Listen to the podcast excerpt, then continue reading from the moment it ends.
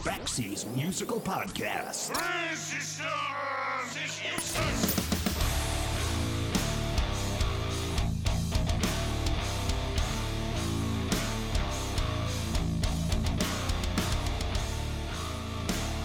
Hey, everybody, welcome back to Backseas Musical Podcast. If this is your first time here, welcome. If you've been here before, it's great to have you back. You're in for a real treat today with my special guest, the amazing Thomas Walsh from Pugwash. Now, you may not know Pugwash and you may not know Thomas Walsh, but I'm going to tell you right now, without exaggeration, Thomas Walsh is one of the greatest songwriters alive. And if it were just me saying that, you could say, yeah, right, sure he is, except he is. Get a load of this. In 2015, Andy Partridge from the band XTC, which, as you know, is my favorite band of all time, was quoted as saying that Pugwash, at their best, are almost Beatles like in their greatness. They are that good. Now, when Andy Partridge is able to hold you in that regard, that's pretty impressive. But that opinion is also shared by Brian Wilson of the Beach Boys, Ray Davies of the Kinks, Jeff Lynne from ELO. That's the sort of praise that is nearly unheard of. In October of last year, I spoke with Thomas Walsh, the man behind Pugwash, and we spent more than an hour just talking about everything. And it was fantastic. In fact, so good that 10 months later, that interview would be my third highest performing episode on this podcast. Since then, I've had a chance to meet Thomas during his first trip from his native Ireland in years, during a brief but intimate tour he conducted in the Northeast in February, where he was literally playing in people's homes. He just finished performing a similar tour on the West Coast, and in the middle of it all, he just finished recording his eighth album, a crowdsourced effort that he was able to record in part at Abbey Road Studios in London. It's his first album since 2017 Silver Lake, which was produced by Jason Falkner, who's not only been on this podcast twice, he's also played with Paul McCartney himself. So if Thomas Walsh isn't Beatles like in his greatness, he's doing his best to channel it. Now, in this interview, we're going to talk about the new record. We're going to talk about the Beatles. We'll talk about performing and a whole lot more, all of which he's doing while resting in a hospital. Thomas is a passionate, hilarious, gregarious, opinionated, and genuinely humble man, but his songwriting gifts are profound and undeniable. Is he really that good? Yeah, he's really that good. And that's why it's great to welcome back my friend Thomas Walsh from Pugwash on Backseas Musical Podcast.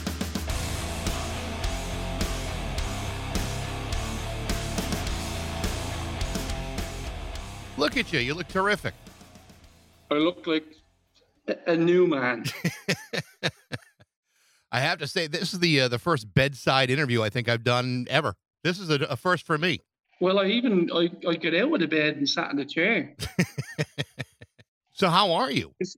I'm okay. I mean, I just I the good thing about this trip in is that I didn't it didn't go on longer because I've had this I have this condition anyway. Um and if it goes to the ends, to the nth degree, uh, you have to ring an ambulance to get taken in because you can't breathe, because your body fills up with fluid. This, uh, it's very rock and roll. I have this umbilical hernia that protruded all of a sudden a lot quicker. And I kind of said, okay, you know, I need to go to the doctor. I need to push the the appointment forward. And the, and so the, the hernia just kind of said, right, just fluid in there and it's pushing it out. So when the doctor saw it, he said he should come in and get and get trained. Um, so I, it wasn't like I went in as an emergency case and got done. Um, so I, I I'm kind of I feel a lot better than I normally would Good. because Good. when I go in normally and it was an emergency case, as I said, I would be literally drained because I'd be uh, so. Uh, so it's not too bad at the moment. They haven't done the main procedure yet, which is the draining. I'm just on these high-powered diuretic, and they've they've worked already. I mean, it's amazing. The, the body weight goes down like three kilograms overnight. It's We incredible. We should we should all be able to find a way to make that happen. yes, if only if only ascites was fat, you know. But it's a horrible little fucking thing. But you know, it's I, I always say this anyway. But you know, all my fault if you know if when things go the way they do because of abusing, you know. And over the years, I have, but there's been other factors that have come into it that are just unlucky as well, you know. So, you know, it's 50 50. I I'm just, I'm just kind of, I'm accepting it. What can I do? Yeah. I have liver disease. So, Well, and and you're also like me, you know, over 50, so that's when things start to fall apart anyway. So, you know, exactly. there's a, And lo- a lot going on there. Over, yeah, it just went three years over 50. So, Oh, um, getting further down the line. but, uh, yeah, and of course, typically you don't feel that, you know. yeah.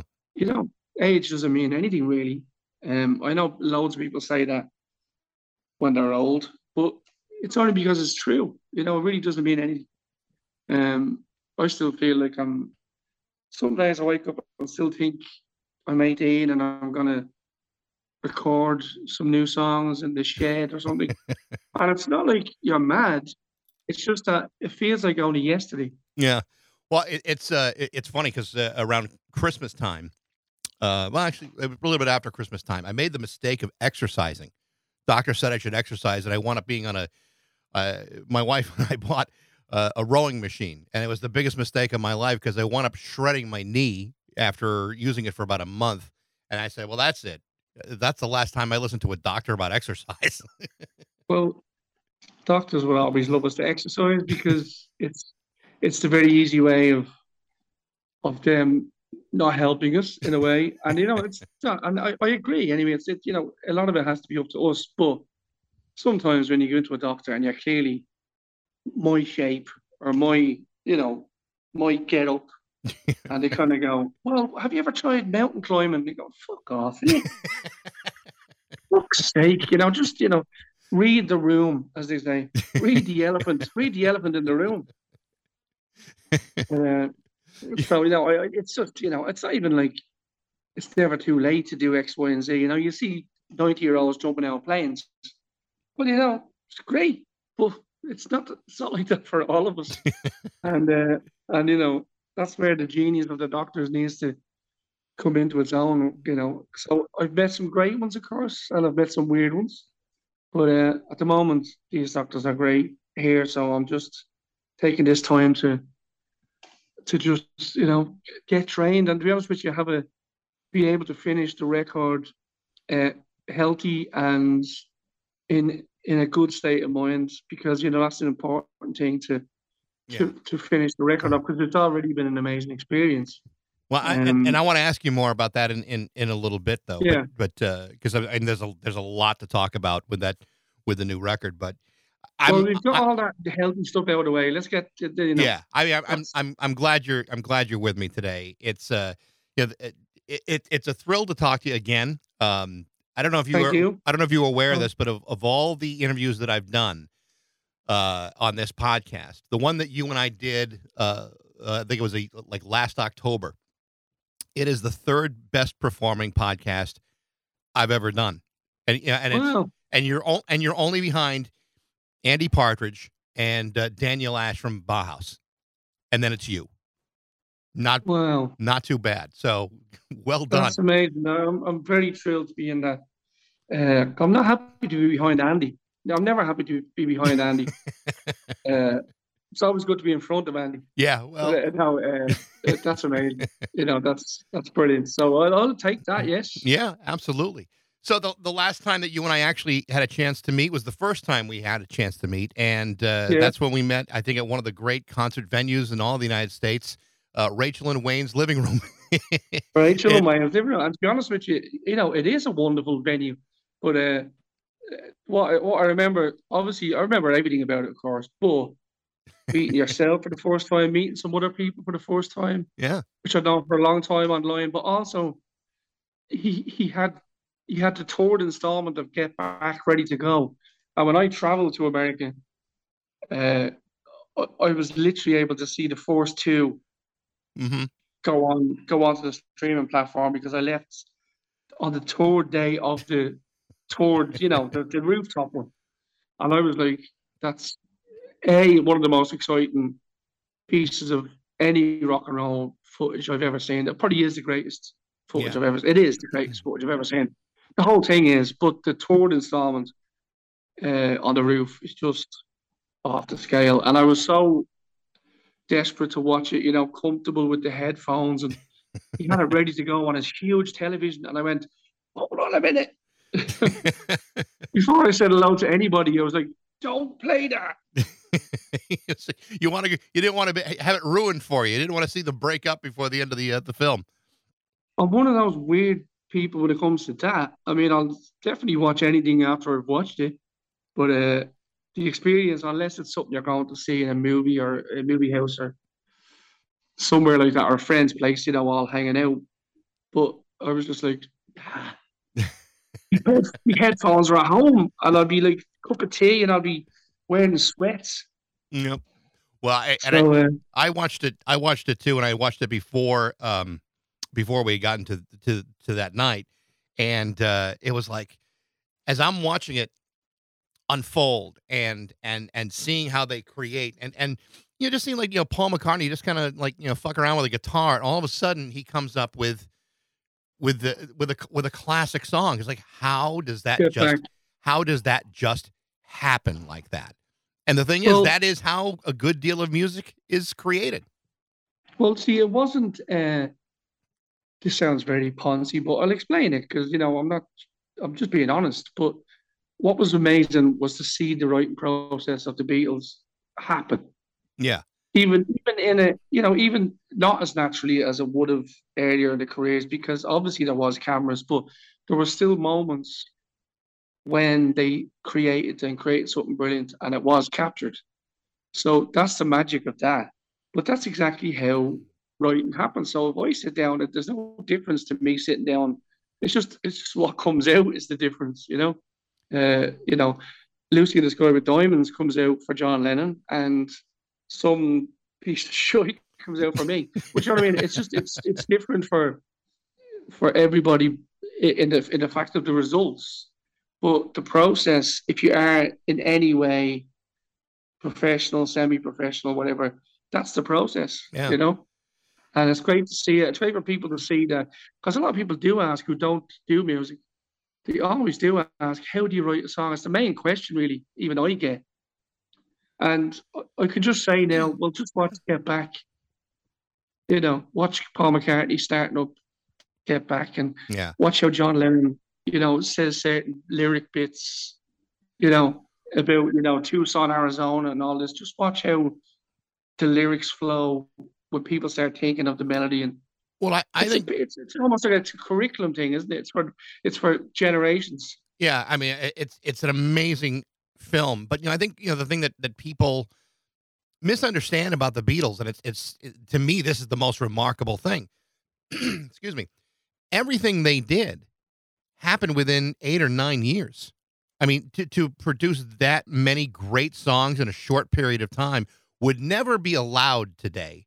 And then to think to think about the progression they did from "Love Me Do" to to "Get Back" is, I mean, it, it's a, it's inconceivable that someone could progress with that lightning speed. I mean, you know, thank goodness they were allowed to. But to me, that's always been the amazing thing about the Beatles. And I think it, it's a it's the perfect point because I often think is it the modern world that makes us feel like time is extremely flippant and you know if you do sit on a phone for like a week looking at Facebook and all these things, time will just go by, and it will seem quick because you haven't done anything. And that's true. In the in the sixties, when all this began really 50s, 60s. Every second of every hour of every day, of every week, of every month, of every year was they couldn't pack enough in. And that's why you hear about bands, you know, we used to do 400 gigs a year. And, and the great thing is, I still did that up to the 90s and 2000s. I played thousands of gigs. It was still there. Yeah. And it is, it is to me a, a tiny bit of the past about how we did live because up to literally when the internet boomed, I did do the same as what they did back then. Mm. I played seven, eight gigs a week to survive, you know, just covers gigs, everything, and all that kind of work ethic was so life seemed to drag along. Mhm. for a long time, which is brilliant because you're still young, we can still do it.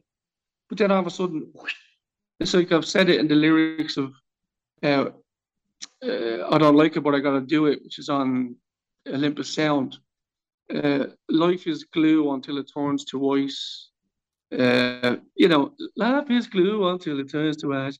Every day, yeah, so it's like, and you won't see the signs. That's the kind of lyrics. So you're kind of going along stuck, but having fun, and then all of a sudden, you know, you hit the ice, and all of a sudden you're 30 years down the line, 20 years down the line, and in fairness, it's coincided with the internet, which makes days go by in a flash. So the seven, eight years Beatles thing is absolutely incredible to our minds because we know modern life.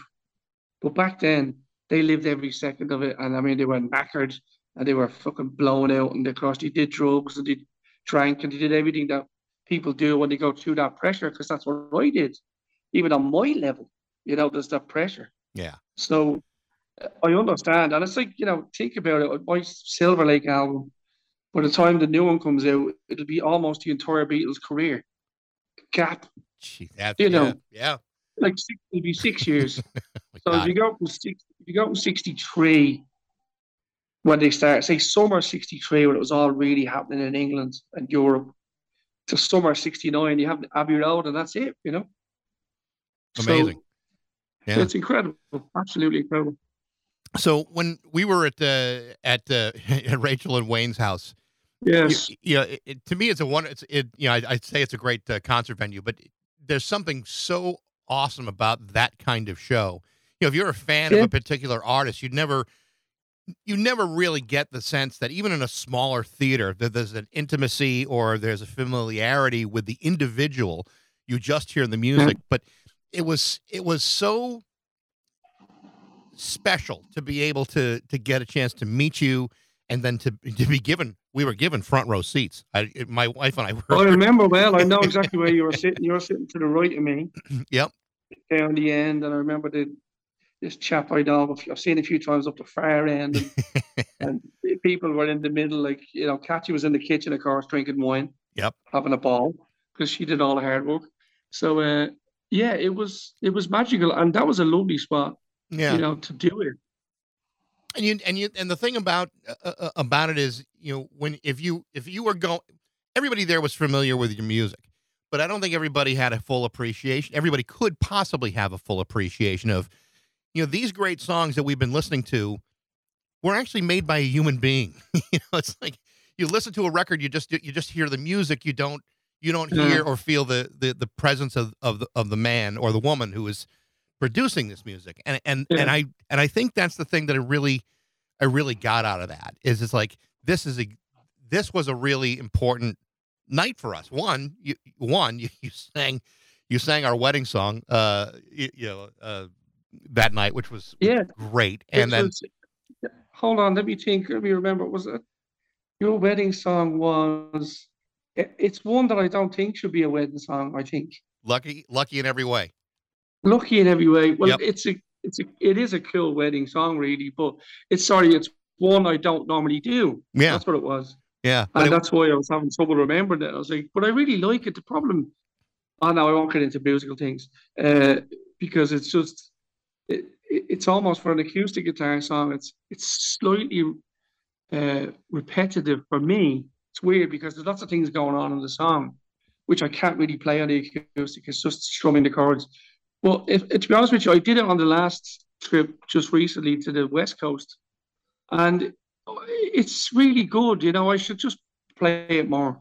You know, it- it's a, it it- does work. I think the meaning behind the song is what really captured. I mean, we love the song. You have better songs, but uh, but the meaning behind the song was really, you know, what what I, I Yeah. think moved us. It's like 'cause we both felt that way. So, by the way, my wife says hello, uh, Hello. and hopes you feel better uh, real soon. Well, thank you so much. Yes. Well, I'll tell you to go back to the to the the house gigs and that whole thing.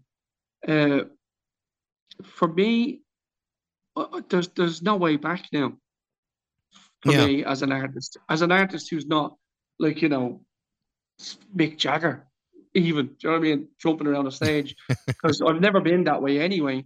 But as an artist who's a bit infirm and you know other bits and bobs, uh, it, it's it's a godsend. But it's also it's also really enjoyable because you're not just going because I've gone to so I've, I've traveled far and wide to go to a, a windy, dingy, damp club and play to 50, 100 people even, and it's just been miserable. Yeah. And sound and the people, and you have to, oh, can we have this? Do you have that? Fuck off. Yeah, blah, blah, blah. Can we have water? Can we have water? No. You know, water. Yeah. so, water, for people who don't understand.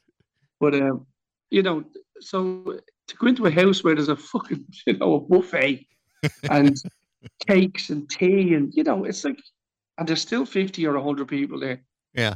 That's, that's, I, I need getting paid. Do you know what I mean? I'm going to be honest with you. You know, we musicians like me, we just, you know, people say, "Oh, come to Idaho or something," you know, and I go, "Well, I'd fuck, I'd love to." And then they go, "Well, we, we asked a few venues," and you go, "Well, that's not how I'm going to come to Idaho," you know, because I totally respect that the, the venue A has never heard of me. Four people have heard of me in Idaho probably, and we need to get those four people with another twenty-five friends and then just get me into a little house or a shed or a garage. And then I have a gig in Idaho. Yeah. And, and you know, if everyone throws in 20 quid, I get paid, you know? I mean, I mean, think about this, you know, a, a Paul McCartney, you know, a Roger Waters, you know, even, even, you know, the Rolling Mick. Stone, Mick, Mick and Keith are, are never going to have the ability to have that experience that you just did. I mean, how is Paul McCartney going to go into somebody's house? Well, he tries. The one thing about Mackie is he does try. You know, he does the little gigs, doesn't he? He did the Frome gig. And the, the mad thing about the Frome gig recently, or Frome, as people might know, but it is Frome. Mm-hmm. Because when I we played Frome many times because we've got great friends there. So we know the place really well, and it is a beautiful, beautiful town in England. And when he did the, the warm up Glastonbury gig there, I was like, that's brilliant because someone knows, you know, it's a great town but I remember I said Frome and people shouted, It's Froome. And I was like, so I started singing Fat Larry's band, Froome, change, you know. So that's how I always remember it. But it's funny because I think he said on the clip I saw McCartney, he said, It's great to be in Frome or something. And then next of all, he's on the stage and he's like, Hello, Froome. So somebody had told him. but the point of it is, Macca still wants, he still knows that the importance of those gigs. I mean, there were still, what, 800, 900 people maybe in the venue. But Jesus Christ, it's Paul McCartney, you know, you yeah. get a million people anywhere. You get a million people to see him. I mean, so that's that's got to be the the smallest he can go, you know. Yeah. And so he still tries because he knows the he knows the fun of them and the benefits of them. Uh, as much as Glastonbury was probably the greatest gig I've ever seen by anybody, um, it, it's still all playing to like just black, you know. Yeah. And, and I'm sure he loves to see the faces, and you know he does. He loves them. so uh, a few months ago, I uh, I interviewed yes. Dave I interviewed Dave Gregory from uh, from XTC, and absolutely one just a a real joy to talk to. Just a wonderful, wonderful guy. But uh, you can say the greatest guy you've ever talked to here while you're talking to me because I totally agree. He is. Yep, he is just like a, just a really nice, down to earth uh, guy, and he was you know you know very open and and and and and everything. But what was yeah. what was was just was such a disappointment to me in that conversation had nothing to do with him. It's just like two or three weeks later, I see you posting a video on Facebook, and there he is at Abbey Road Studios with you working on your record. And I said, "Oh my God, I wish I had known that he was going to be working with you again because you've done because you've worked with Dave so many times." And I and yeah. I and I we, we didn't you know talk about you, but but but very very briefly, I would have spent another 10, 15 minutes just you know, talking to him about about about that. Tell me a, a, a little bit about your relationship with Dave. How did you get to know him? Well, it was through a friend, a lovely friend of mine in Dublin who I didn't know at the time called Peter Fitzpatrick. Peter has a band called Circuit Tree. Mm-hmm.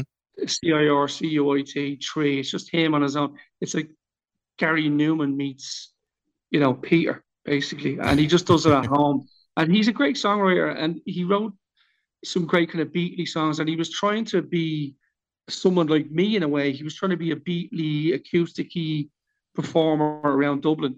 I went to see him a few times and I just I just thought, yeah, he's really talented, but there's something else about this guy. And I went to because I did loads of demos in Peter's studio. Uh, he's a major player head headwise for Microsoft. He's an inventor. He's a brilliant mm. guy. So he has this great setup at home, studio and stuff. So I did demos dating back to when I first got to know him through this, which I'll, I'll get to. But one day I went over and he said, oh, you know what? I have these other demos I do. They're kind of like 80 synth demos. And he played some to me and I went, Fuck's sake, man, that's they are. That's you. You have to become this because you know, the, the, songwriting thing with beatly songs or whatever, your own kind of acoustic songs, they're cool, but they're just they're just songs. You put there's something incredibly soulful and personal about your your real side, which is just synth side, because he's a lover of that since he was a kid. So he did, and I'm not saying it was me, but it's just I did give him a little push, which I'm very happy about because he's done three albums now, I think, and he's re- and he, he knows Martyn Ware from Heaven 17, and mm-hmm. he's got to know all the, the great synth guys, Vince Clarke and all. So that's brilliant. But Peter's a huge XTC fan. And because he was working for Microsoft, he got asked to, uh, well, he didn't get asked. Yes, he did. He got asked to, to supply some music for a new website Microsoft were putting out there, which was 2003 or four around that time. So websites were still a big, big thing so they they wanted some kind of a tune or a bit of music that was a bit different, a bit quirky, a bit more Microsoft, DreamWorks, whatever, you know, that kind of like Disney as well, thank God with myself, which I have some fans in Disney. So they like to put in that kind of classic pop, don't they? Which is great for me. But uh, but Peter said, you know, uh, because he loved XTC, he said, what about if I, you know, get some money and go after Andy Partridge? And he said, "Yeah, yeah, that's cool." You know, I think Andy just done the Wonderfalls soundtrack or something, and yeah, you know that track. And well, it was just Andy anyway. You knew of him, of course. So Peter got the money, and so once money was involved, he could track him down, and he did. And Andy agreed to meet with him, and he went to Andy's house. And of course, Peter was like filming everything and recording everything and so stuff, which he still has, I think. And it's funny because from meeting Andy that day, Andy invited him to the Apple Venus string sessions in Abbey Road. Oh, wow. So, by the way, I said 2003, 2004. Uh, so that, so I met uh, Dave in 2003. Yes, so it was the 90s because Apple Venus is 2000, isn't it? Uh, yeah, yeah. 20 years ago, 99, 2000. Yeah, so in '98, I think they were in Abbey Road doing the strings. So yeah, that's where the timeline gets weird because he'd known him for a few years. that's what it was. So yeah, so he went to the Apple Venus sessions, filmed all the all the strings being done with Mike Batt and everything, and Peter was just there as beating Andy for one time, you know. But he, Andy's like that. That's the whole XTC are like that. They're very kind, great to the fans.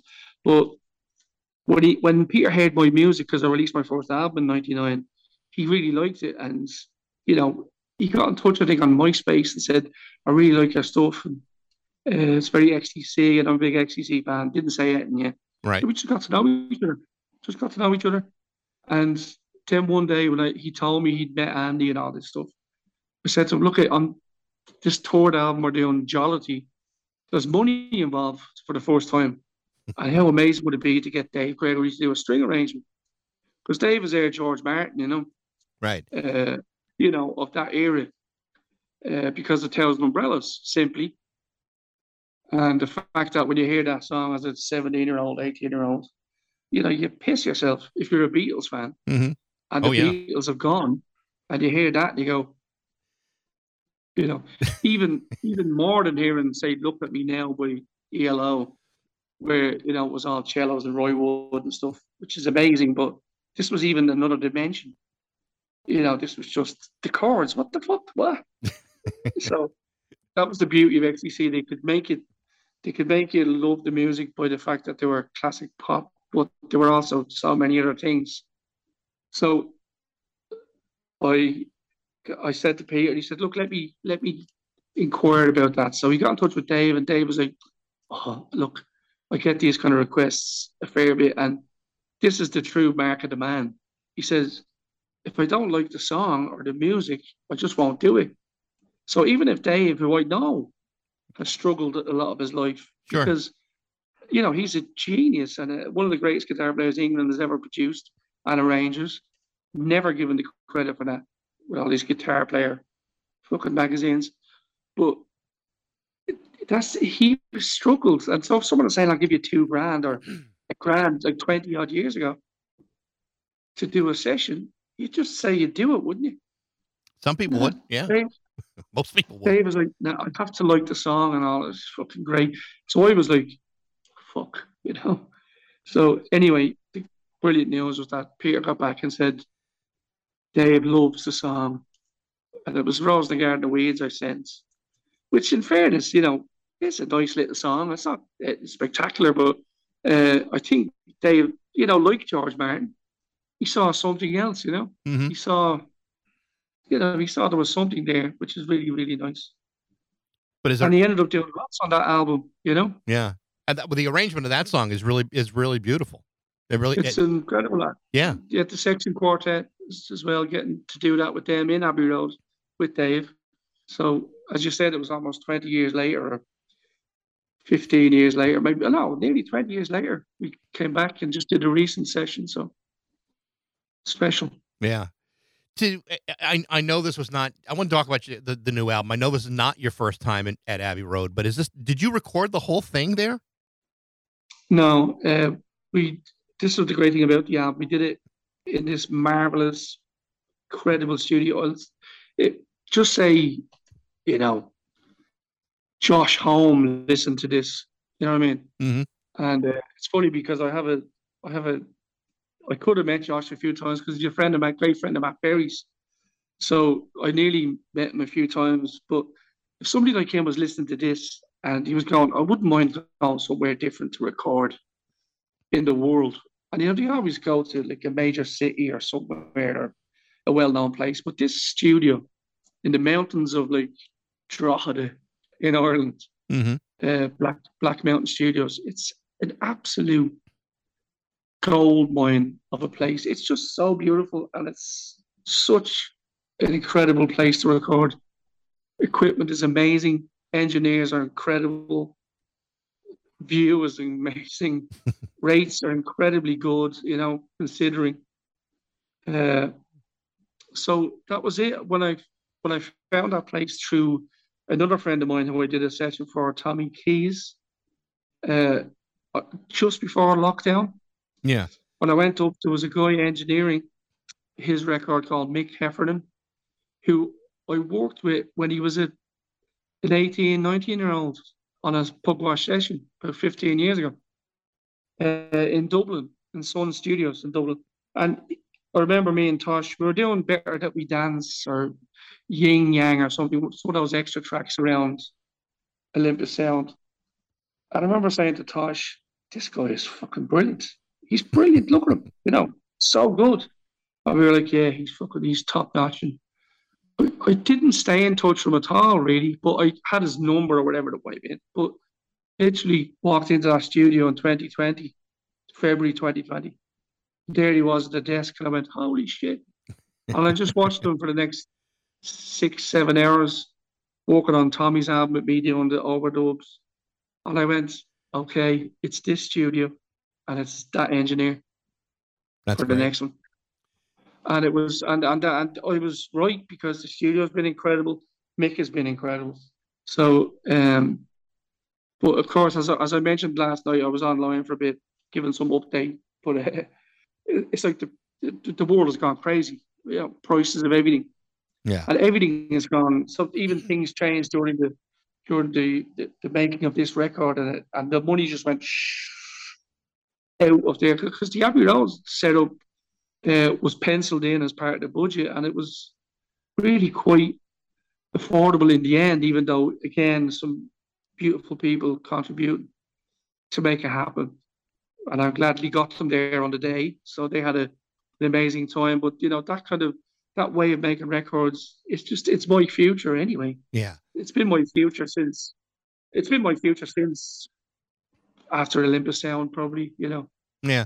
Uh, it, it's it's interesting how many people are doing that. You know, crowdsourcing.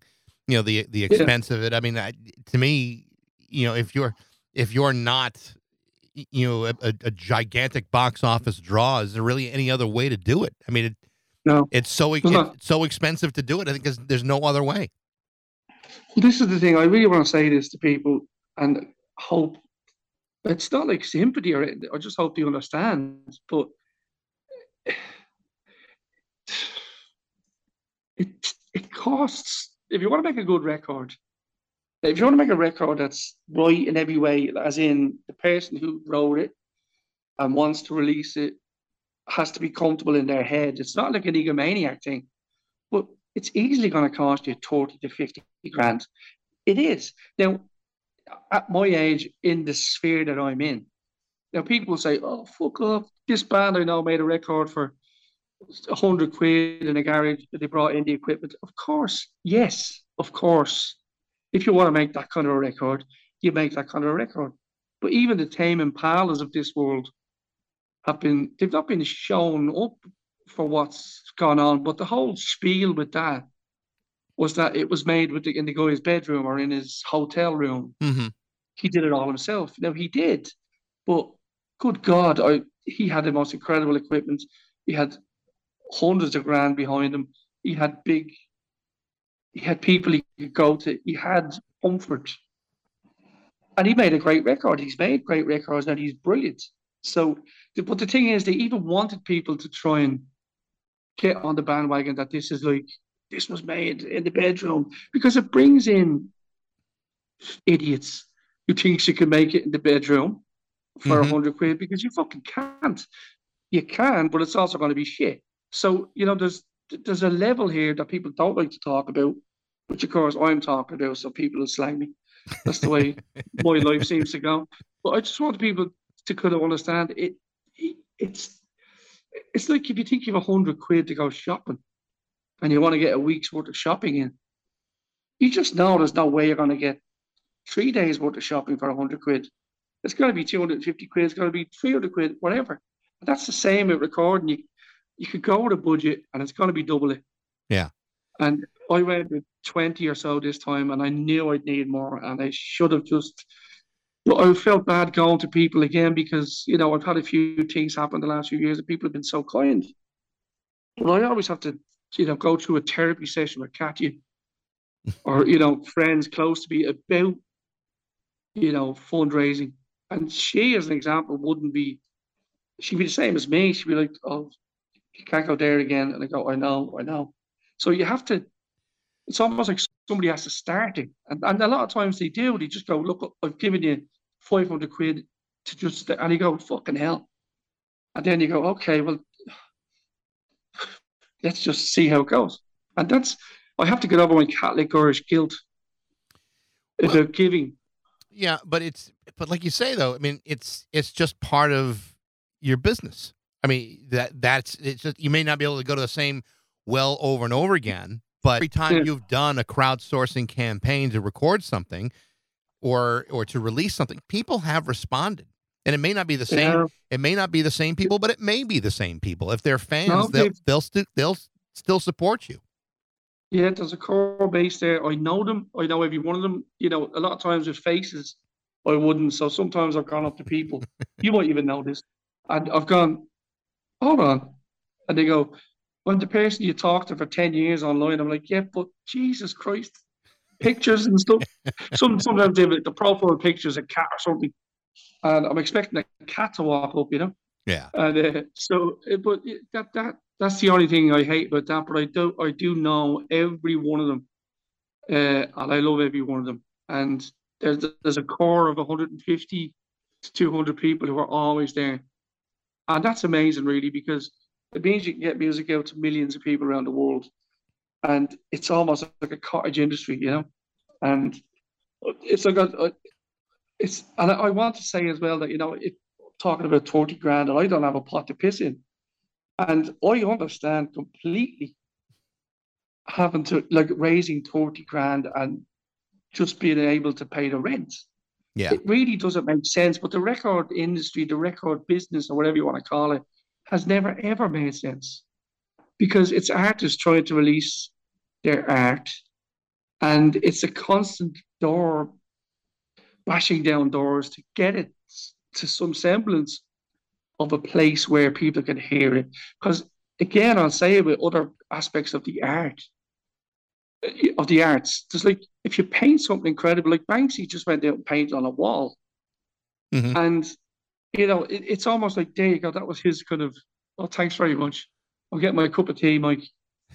Thank you so much. Cheers. That's uh, that's a be- lovely lady from Poland. Who? Cheers. But you know, I, I think it's like I've always I've always said about snooker as a sport Mhm. and about sport as an example.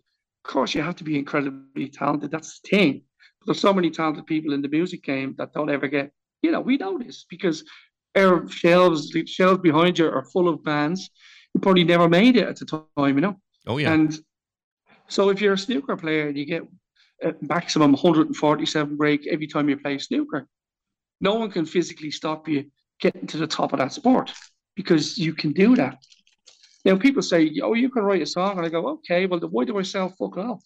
So you know, when it comes to music and art, it's about people having to accept you. It's about people having to take you into their hearts and minds, which is very tough anyway. But when that happens, you still have to prove to people in a business end, in you know, a, a company end, in, in you know, in this in the mechanism of the industry to get your stuff out there. So it's a it can be a soul destroying thing. But that's why money speaks, because money speaks in every aspect of life, doesn't it? Yeah. Well, and and and most artists, you know, whether it's music or you know, you know graphic arts or even publishing, I Yeah. mean, it, it, they're not necessarily trained business people. But in in, No, a, in a sense, the, the only thing you can do to make a living is to is to learn that skill pretty damn fast because Yeah. it's it's either you embrace that or you're starving to death. Yeah, and and and I I I've told the story a few times. I haven't told it really, you know, online and such, but I've told it to friends. But like the Idle Race, right? That great '60s band, Jeff Lynne's first band, really, you know, first real band. Hold on, I'm gonna have a biscuit. Sure, go ahead. And um, they had released EMI released the Back to the Story double CD set of their career in the 90s, which was brilliant. And the first four tracks um, on the CD were these impossibly hard to find uh, first two singles that they released as the Night Riders Mhm. on Polydor in 1966. One is called It's Only the Dog. And Your Friend, would you believe, is the title of one of my songs, I never knew. On the on the flip side, as they say in America. Um, and that was released on Polydor. Hen's teeth to find it. I eventually found it after 30 odd years. So I was delighted with that. But the second single was a another track. Can't remember the title offhand, which is disappointing me. But um, it didn't come out. It got to the test, uh, either test pressing stage or it may have got an official pressing, but it's absolutely impossible to find. Don't even even seen one online. And um, so it was great for fans to get these two singles, A and B. So in in fairness, because the rest of the compilation was the two albums they released, the three albums they released, two with Jeff, one without Jeff, and all the various singles and some outtakes, it really was up there as a highlight of the whole set because it was stuff that really has never come out. So fast forward then, EMI want to reissue it because it's selling for three, four hundred quid on eBay, which it was doing. So they come to reissue it like in early 20, in the early noughties, maybe around that time. hmm And they suddenly find out that in the interim, uh, this spotty little solicitor businessman has acquired through probably buying a, a, humid, a humidor or something or somebody's house. he suddenly acquired the rights for the four tracks on the Polydor release of the Night Riders. And of course, the minute he heard this spotty little Ike, heard that, you know, Jeff Lynne, he's thinking, oh, Jeff Lynne, Traveling Wilburys, the Beatles, Tom Petty, you know, these are worth money.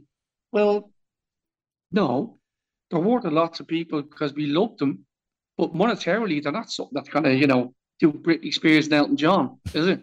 Yeah. So he, he demands a ridiculous price for EMI to use them on the reissue, and EMI have to go ahead and reissue the CD set without the four tracks. And in a long, drawn out way, Mike, that you'll have to edit, that just shows you people who don't understand music and what it's about who are running it. That's simple as that. And it, yeah, and I've heard that time and time again. It's like you know the, the, the record industry is run by people who have no idea what music is and don't know what Yeah. what, what what a good song would be if they, if you bludgeoned them in the head with it. It just it's just you know they're they are what we would call you know bean counters. They're just they're just there to Yes. count the count the cash and and and that's it. Which is And if you, uh, go, I'm just saying, if you were the head of the electrical supply board and you'd never wore the plug, you really could not get that top position. Now, the funny thing is, in modern life, because of people like Trump and all that, people are getting into positions of power by being idiots. Let's be honest. so you know, so so he's so someone like him being so powerful is making it look like it's okay for idiots to run things. So idiots are running countries, and the countries are attacking other countries, and idiots are running companies, and companies are ripping off money from the people. And so you know, it's not very hard. The music industry has been a constant arsehole for a long time it's true. you know, at least we know that. But you know, everyone else now trying to be whitey white and sparkly, and you know, I'm okay, and I'm not. They're, they're the worry. But uh, I'd love the music industry just to be overhauled, because even the term industry is horrible, you know. Yeah. But yeah, yes, sorry, you were saying, Mike. So with this next next record, and, and I've Yeah. already and I've already seen you you say online that you think it might just be the best thing you've ever done, and uh, Well, and I, and I'm going to have to take your word. cliche, but it's a good cliche. Well, maybe, but uh, you know, I'll, I'm going to take your word for it.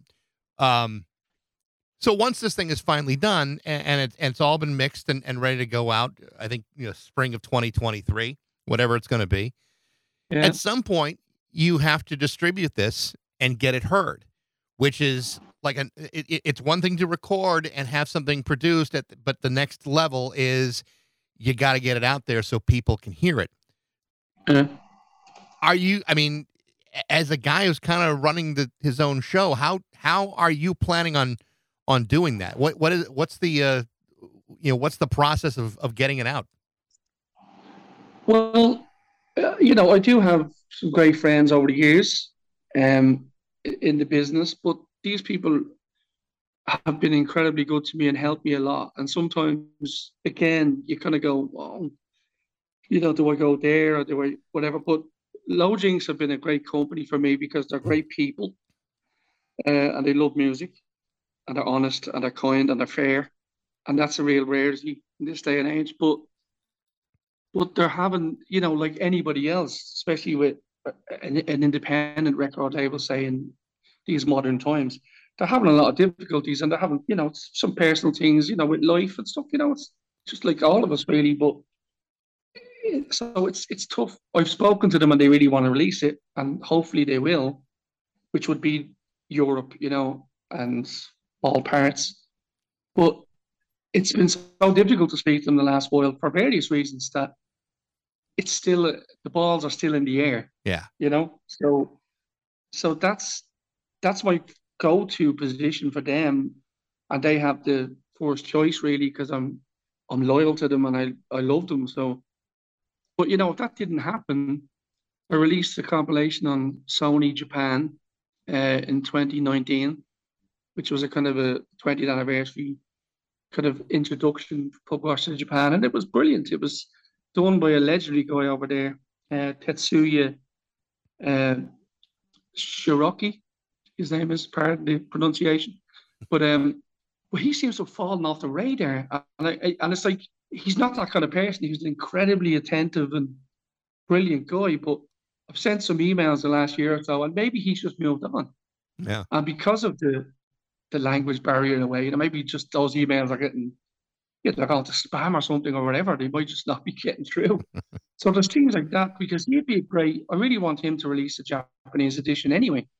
And I have done a couple of extra tracks uh, that I'd love to think could be on the Japanese issue. But so that's kind of where I am. But I do have there's some really genuinely great people running some lovely record labels. Um, but also on the other hand, someone like Sugarbush in England who've been reissuing my vinyl. Mm-hmm. Uh, Marcus only told me last week that he shut the label, which is really sad. Mm. You know, because Marcus only ever released brilliant music, and I'm I'm saying this because of the bands that were on it, not just myself. You know, but and the quality was excellent, and he was great to work for, and again he was decent and kind, and I hate hearing people like that going under, because but it's not so much going under, it's done him well but he just has a record shop now in his hometown, Mm. uh, Sugarbush Records, and it's a great shop. And he, he's he's just suddenly going, "Wow, this is a success," you know.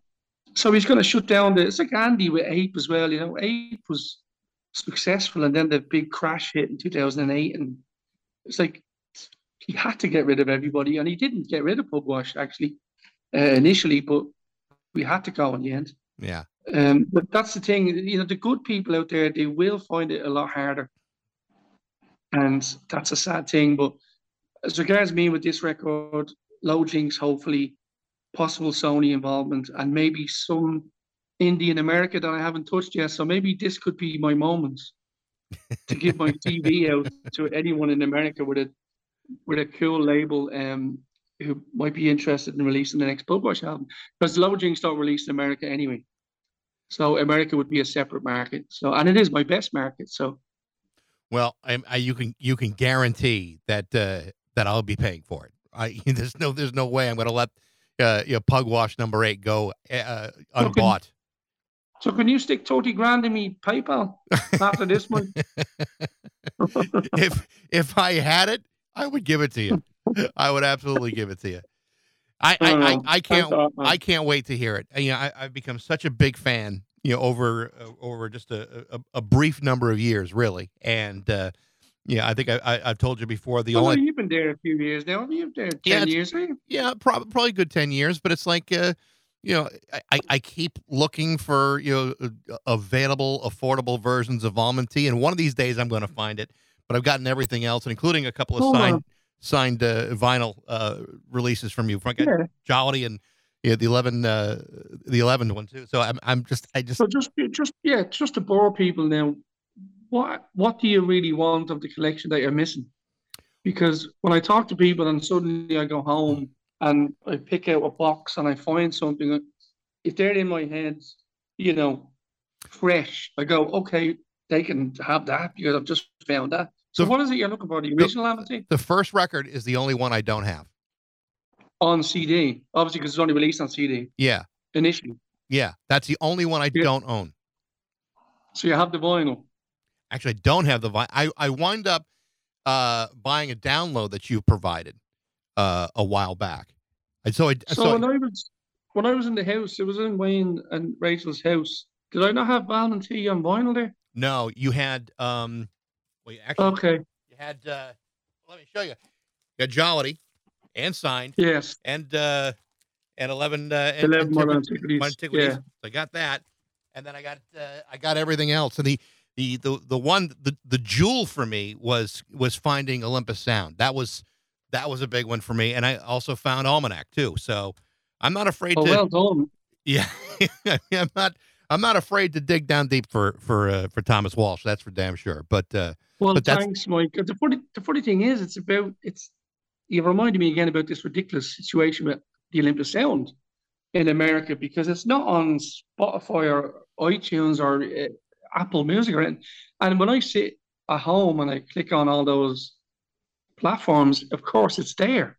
Yeah. But what happened was it was put up by EMI in 2011.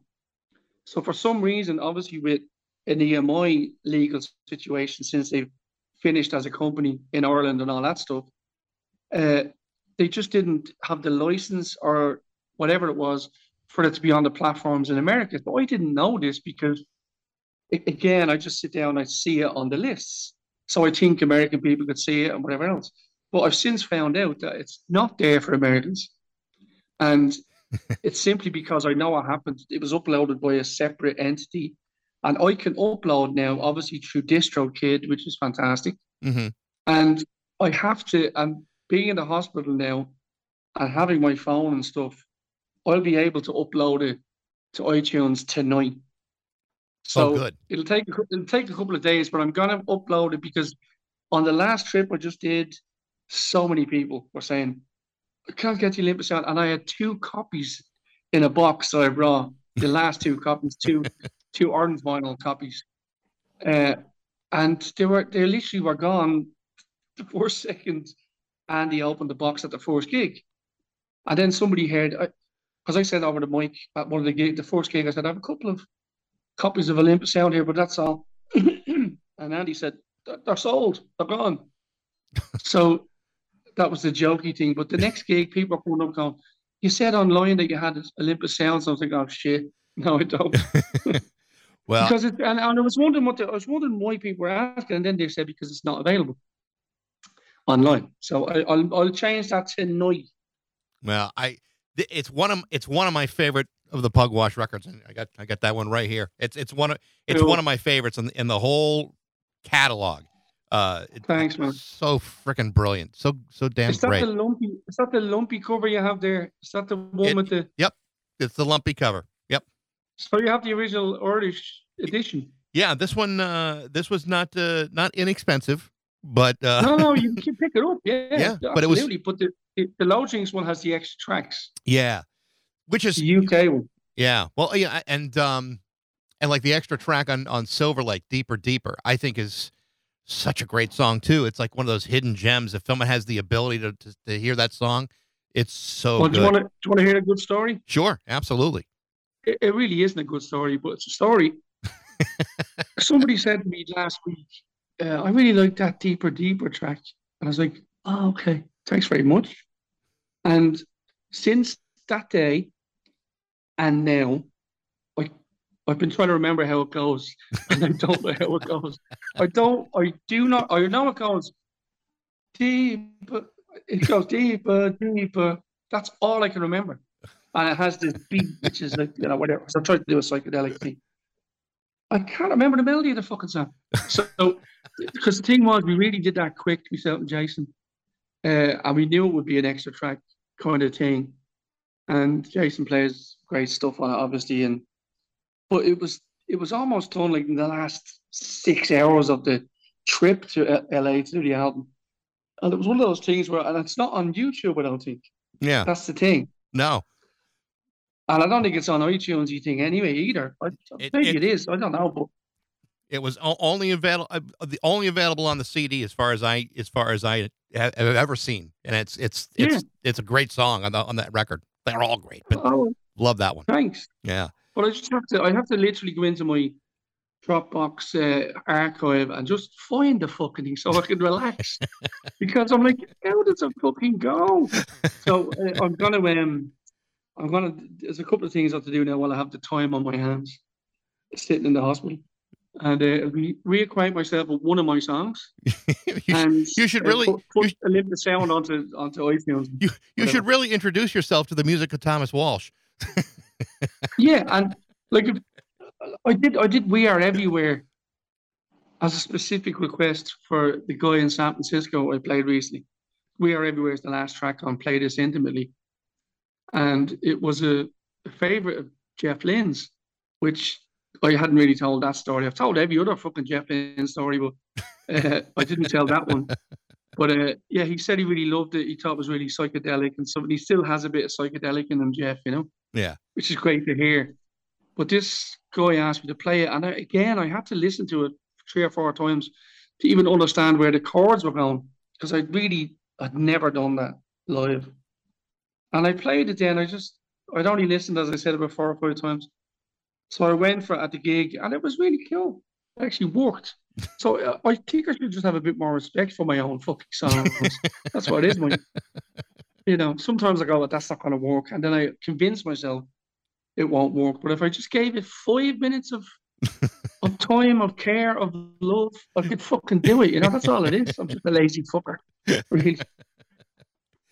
Hey, listen, I, I I know we don't have a whole lot of time here, but uh, I, it's such a pleasure to see you again, and I can't wait for the uh, the next record, Pugwash Eight. I just, I I'm so excited for it. I'm so excited for you. I hope it winds up being a real success for you Thanks, man. because you really truly Well, deserve it.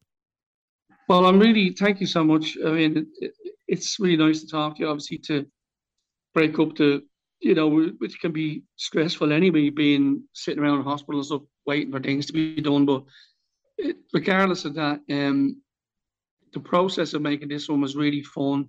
A lot of the old crew, you know, the original crew, Mhm. which is really exciting. Colin Queerney, Keith Farrell, Graham Hopkins, great friends. Uh, go back to the start, especially Keith and Colin. So just so there's a sound. It's almost like a pugwash sound there. That's what's kind of excited me. That there's the element of the old records coming into the newer, you know, buzz, newer songs. So I'm very excited by it, but um, it's just typically record. I'm in record mode, which is like everything is flying around, and I have to grab something at one point, like a tornado. So I grab, okay, artwork. Oh shit, I have to do that. Uh, lyrics. Oh yeah, I have to write them down. You know, credits, uh, mixing, mastering. Fucks, you know. It's, but the thing is, it all gets calm the closer to the end. Yeah. Calmness comes, and sometimes you jump out in the eye a bit, and you know you have to fucking set you back. But um, I, I think I've used enough of the tornado metaphor for now, Mike. I think that's it. But uh, yes, I, I'm really excited by it, and I hope it comes out even quicker than I think. Uh, hopefully, come out in winter 2023. You know, like because there's still January, February, isn't there? That's still Right. winter time. Um, but you know, I just, I just wanted to be done now because the hard part of writing them and recording them and knowing that they work and they sound lovely and sound fantastic, some of them, um, that's exciting but there's still a lot of hard work, but it's the fun hard work. And with the help of my brilliant, loyal fans like yourself and everyone else online, uh, we'll get there. So, Yeah. but do you have enough content for a podcast? Because I've literally talked for 20 minutes about fucking, I don't know, Oh, I, I got pl- we got plenty here, Thomas. Don't worry. I'm not, I'm I'm not going to cut anything out. There's there's nothing to cut out. Everything is perfect. okay, cool. But I mean, if you have any more questions, you can throw them at me. But if it's done, we're done. I think we're I think we're good for now. We'll we'll we'll do this again. I'm sure. Well, you can have the special first first podcasty when album is about to be, and I can give you a little exclusive with track and all that stuff. So, Great. Can't wait. so you have me on you have me on record now saying that. So if anything else weird happens, I'm I'm gonna I'm gonna eat I'm gonna text you like every month for the next several months just just to remind you of that. So perfect, perfect. hey Thomas, I hope So when I'm lying on a, when I'm lying on a gurney somewhere, I get the text through Mike. Where's that new single? But, uh, hey hope you feel to hope you be- get, better get back on your feet soon. absolutely, man. I will indeed. Well, I get back on my feet now to get into the bed. I'd lie down and watch football. That sounds like a pretty good day. Sorry, soccer. That's soccer. all right. I under, I understood the reference. Thomas, good to, Okay, man. good Well, to look, talk have to a great day. We'll Love catch up soon. and everyone. Take care. Cheers, man. The new Pugwash album, Pugwash number eight, will be released hopefully sometime in the spring of next year. And I'm pretty sure he was serious about coming back for more on the podcast. I hope you do too. Thanks for listening. I hope you enjoyed it. If you did, like it, share it, review it. Do yourself a favor, go out and search some Pugwash music for yourself. You will not be disappointed. You can email me at backs at rock102.com. I'd love to know what you think. And thanks again for listening to Backseat's Musical Podcast.